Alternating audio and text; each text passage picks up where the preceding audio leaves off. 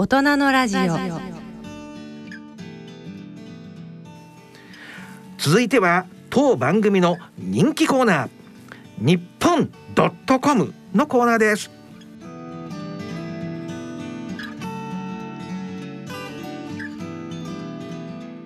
日本のニュースを7つの言語で世界に発信する日本ドットコムのスタッフと一緒にお送りしていきたいと思います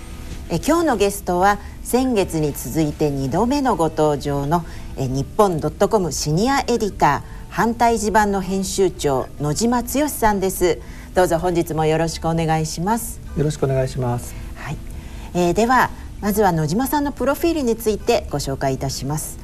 朝日新聞のシンガポール支局長台北支局長国際編集部次長などを歴任し2016年に独立現在はフリージャーナリストとして活躍しながら日本ドットコムの反対時編集長を務めていらっしゃいます。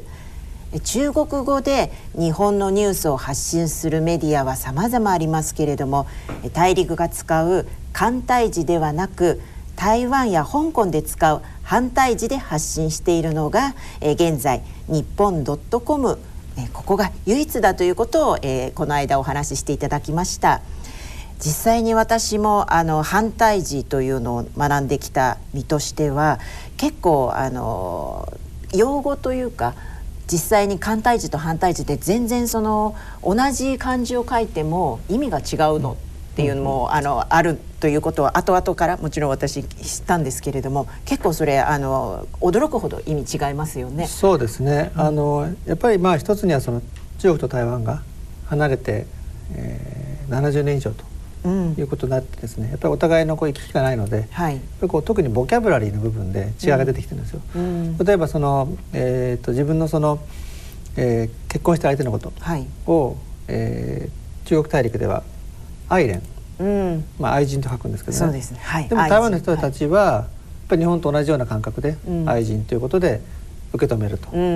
いうことで、ね、そこでやっぱり食い違いがあると、うんうん、例えばタクシーの呼び方とかね、はい、例えばですねあの他にもね、うん、台湾でいう台湾でタクシーのことを、はい。えー、自転車自転車、はい、と言いますけど大陸では中通車という、ね、うんうん、まあかなりもう全くこの文字からしても違うわけです、うん、そういうこう発音とか文法は一緒でも、はい、語彙が違うものがすごく増えてきてるので、うん、まあ、お互いその、えー、なんとなくは通じたりとかするけれどもやっぱり喋ってても違和感があるという感じの状況になってますね。うん、そうですね。今ね野島さんがお話したようにあの私結構、えー、映画とかネットで見るんですけれども中国大陸の映画を見た時に本当に皆さんあの愛人愛人愛人愛人って呼んでてあ中国の人ってこんなに皆さん愛人がいるんだ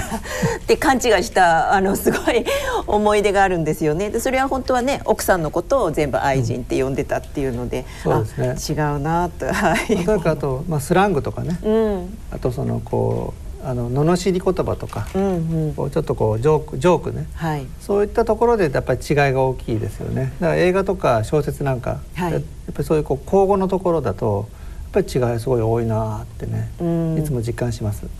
ね、やはりじゃあその辺の違いもいろいろと気をつけながらその反対地盤の編集長としてやられてると思うんですけれども、えー、最近のですねこの日本ドットコムの反対地サイトでの人気の記事を今日はいくつかお話ししてくださるということですけれどもまずは何が挙げられますかね？そうですねあの一つはまあ今話に出た言葉のとこなんですけど、はいまあ、台湾の人たちが、えーと使っている言葉、はい、これあの、まあ、中国語なんですけどただ最近日本ではその台湾過語台湾過語、はい、はい、台湾というか中華の華に言葉の語ですね。はい、でこれはあの日本人がですねそのあえて台湾過語を勉強する、まあ、動機っていうような記事を出したんですね。うん、というのは最近はそのやっぱり留学先でも中国を選ばずに台湾を選ぶ人が増えてる。なるほど、はい、で、まあ、そこは日中関係の問題とか、うん、あるいはさあの、まあ、前回お話した日台関係すごくいいよ、はい、相互関係もすごくいいっていうことも影響してると思うんですけど、まあ、台湾に留学したいっていう若者が増えてるわけです。うん、で彼らからすると、はい、台湾で使われてる言葉は中国語なんですけど、うん、私台湾に中国語を学びに行くよっていうのはなんかちょっとこうしっくりこない。でも私は台湾にその台湾過語を学びに行くと。いうとまあそのしっくりくるっていうのが広がってるわけですね。はい、もちろんさっき言ったようにちょっとした違いがあるわけですよ。うんうん、あとまあ発音でもね、はい、その大陸の人は舌を巻いて「わ、す、とかね言うけど台湾の人は「わす」とかね舌を巻かないとかそういう違いはあるにはあるんですけどでもまあどちらも中国語なわけですよ。うん、ただ台湾と中国で言葉がまあ違ってると、はい、多少。で違ってるものを私は学びに行くんだっていう、うん、まあ、アイデンティティの部分ですね、うん、そういうのをこう確認するっていう意味でもまあ、台湾過語を学びたいというふうに思う人が増えていて、はい、逆になんか語学学校でも、はい、昔は中国語語学学校って書いてあったのが今は台湾過語学校とそうなんです、ね、いうふうなあ表現で語学学校の名前ができたりするんですよ。はい、この台湾過語っていうのは日本で作られたこの言葉なんですかね？えっ、とこれはまあもともとは台湾で始ま言い方始まったんですけど、はい、これはあの漢字の国じゃないとこの問題起きませんよね。うんうん、あのやっぱりその欧米ではね、はい、あの欧米英語圏では全部チャイニーズですから。チャイニーズで人。はい。CT は台湾チャイニーズとね、うん、メインランドチャイニーズの違いでしょ、うん、でも、まあ、あの日本語は漢字なので、うん、まあちょっと中国語で書くで書くと、中国という言葉と台湾といういまいちつながらないってとこもあって、まあ、台湾過語っていうのが広がってると、そうするとでもこの記事を読まれたのはやっぱり台湾の人たちが、はい、自分たちのところにそんなにたくさん留学に来てるんだとかね、台湾にそんなかんの言葉に関心を持ってる人が増えてるんだというのことはやっぱり意外感を持つんですね。そうなんですね、うん、はい、というのは台湾でにで彼らが出会う外国人で中国語を喋れる人っていうのは、うん、大半が大陸で学んだ人だったりするんですね。うんはい、なので、まあ、彼らも大陸で学んだ人が台湾に来てるんだっていう感覚があるんだけど、今はそうじゃなくてもう若い頃から台湾に学びに来るというのでいうとね台湾の人からするとすごい嬉しいことなんです。うん。そうなんですね。でもあのちょっと今のねお話聞きながら私昔のこと思い出したんだけど日本でやってるいわゆる中国語検定、うん、そういうものっていうのは結局日本で学ぶ中国語っていうのはもともとその中国大陸のものだったので、うん、まあ、ピーンだとか簡体字でやってるので、うん、試験問題もそういう簡体字とかピーンなんですよね。はい、だから私中国語できるからちょっと受けてみようと思ったらもう惨敗して 受からなかったっていうあの問題がまず読めなかったっていうそういう記憶があるので、まあ、これからは逆にこの台湾過去の、えー、試験、うん、あのそういうものが日本でねもっともっと広がって、まあ、台湾で使われる反対字が、まあ、いわゆる日本の教科書とか中国語のそういうもののスタンダードになれば、うん、あのもっともっと学びたいっていう人も増えるんじゃないかなというふうにちょっと感じましたね。そうですね、はい、やっぱり台湾に今高校生で、まあ、コロナの前は修学旅行に行くのもやっぱり今修学旅行先として台湾ナンバーワンなんですよ。うんうん、そういうところで関心を持った人が、まあ、大学に入って学ぶとかね、はい、個人で語学学校に学ぶとか、そういうのがすごく増えてるようなので、まあ、この台湾過語っていうのはこれからもちょっとカテゴリーとしては伸びていく気がしますよ。楽しみです。はい。その他にはどのような記事がありますかね。はい、やっぱり何と言ってもですね、はい、あのまあこのサイトをやのやっていて思うんですけど、食べ物ネタっていうのは鉄板なんですよ。はい。みんなはねやっぱ興味があるんで、うん、でその最近こう反対時で、うん、台湾の朝食がまあ。前回も少しあの、はい、お話しいただいたようなことですけれどもちょっと改めてまたその台湾式の朝ごはんみたいなことをお話で、はい、あのしてください。あの台湾ロスで成長を遂げた台湾式朝ごはんという記事なんですが、はい。まあ、このこれがまあ本当に驚くぐらい読まれましてですね。で、まあ、日本ドットコム反対史上ね、はい、最高みたいな感じで。そんなにすごかったんですね。あの人さんの持ってた記録を破るぐらいの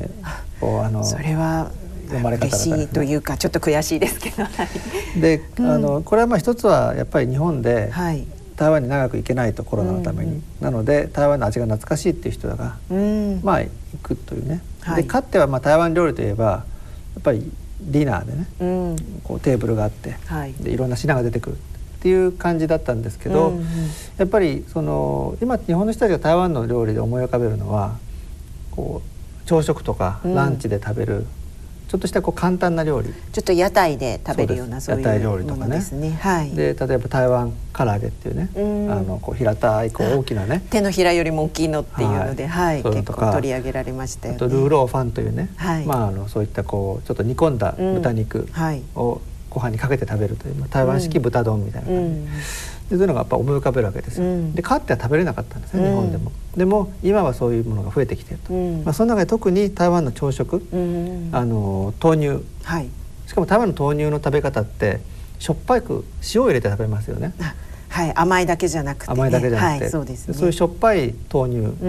を、うん、でそれにそこにそのヨゴテオっていうねこうちょっと小麦粉を練ったものを揚げパンみたいなものですね、はい、を入れつけて食べるっていうね、はい、ああいうのができる店が増えてきてるんですよ。東京でも三四件あるんですね。あ、そうなんですね。それがまあ日本人の台湾ロスの人たち、うん、あるいは台湾の人たちも、はい、結構日本に台湾に帰れないですよね。今留学生とか、うんうん、働いてる人とか、はい、でやっぱりどんどん彼らもロスが高まっていて、でもあのねすごい行列が朝からできてるらしいですよ。そうなんですか。っていうことを取り上げたらまあ、はい、あのやっぱ大ヒットした感じです。うん。ぜひね私もじゃあちょっとこれを見てあの食べに行きたいと思います。その他にあともう一つぐらい挙げていただけますでしょうか？はい、あのこれはですね、ちょっと日本ドットコムとしてもね、はい、あの非常に記念すべきことなんですけど、はい、まああの反対時の方で台湾で活躍する日本人ということをですね、ずっと連載で紹介してきたんですね。まあ、筆者は台湾。に住んでる馬場克樹さんというライターの方なんですけど、まあ、その方がやった二十数人のその紹介した、まあ、連載ですね、はい、が今度一冊の本になりまして。で台湾で出版されました。もともとはあの、えー、台湾に根を下ろした日本人というシリーズなんですね。うん、であの、まあ、これは台湾で、まあ、中国語で出版された形では「約定の地」24人の台湾で根を下ろした日本人というタイトルになってるんですけど、うん、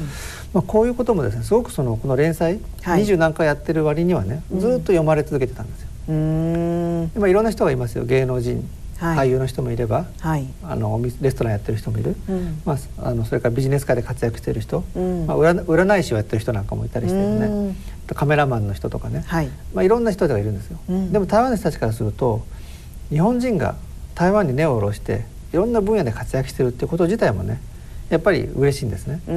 これも前回お話ししましたけど、はい、その台湾の人たちは長く国際社会で孤立していると、台湾は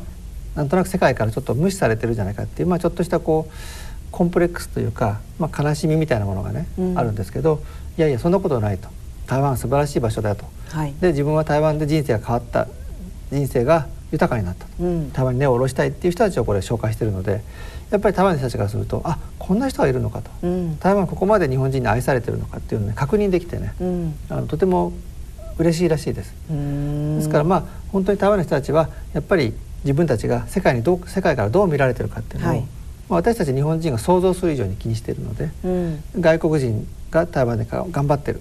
台湾が大好きだからずっといたいと思ってるって話はねやっぱりこう読み手として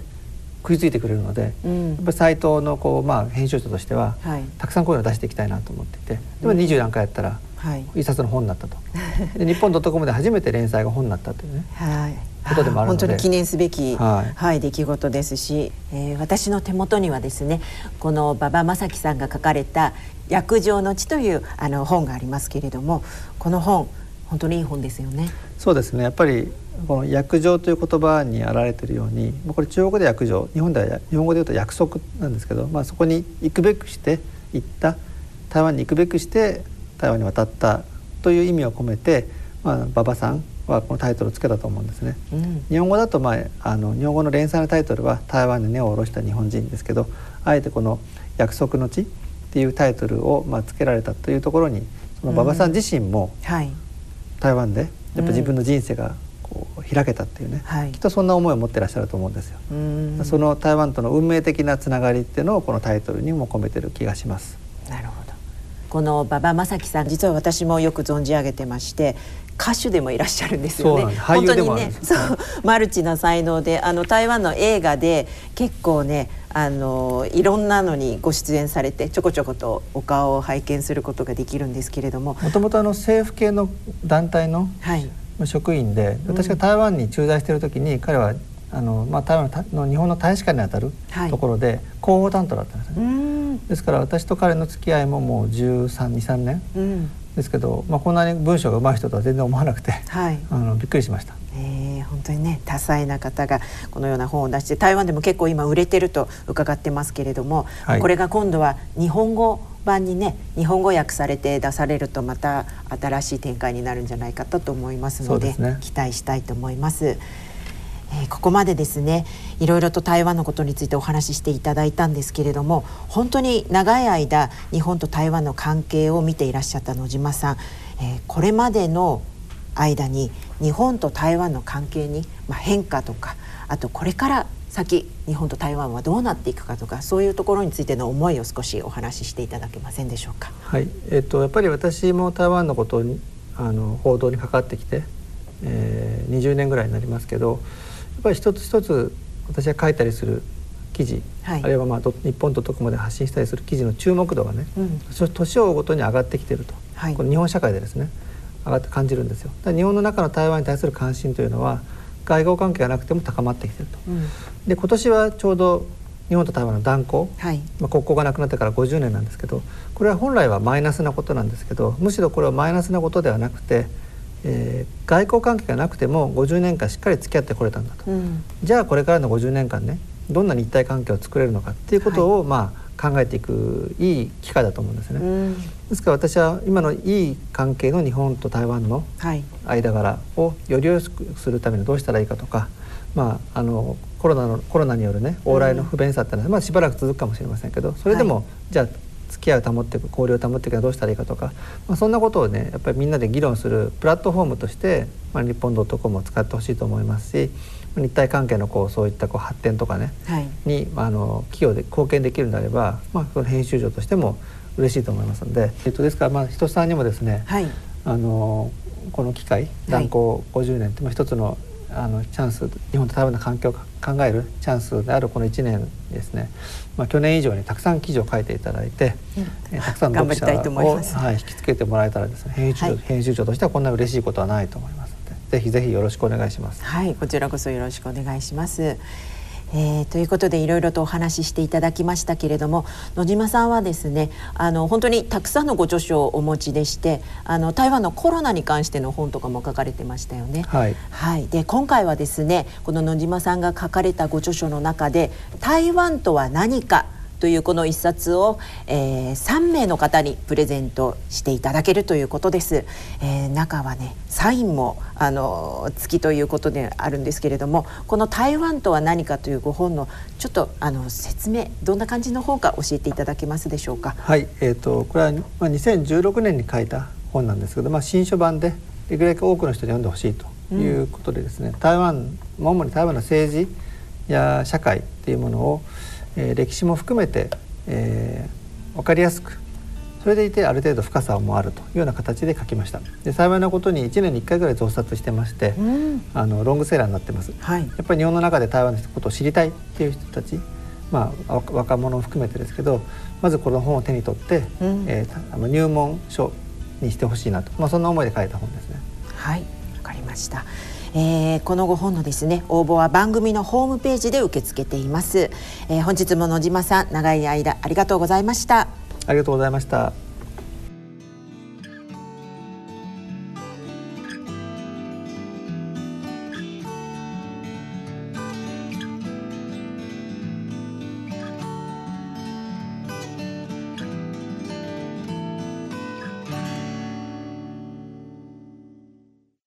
大人のラジオ。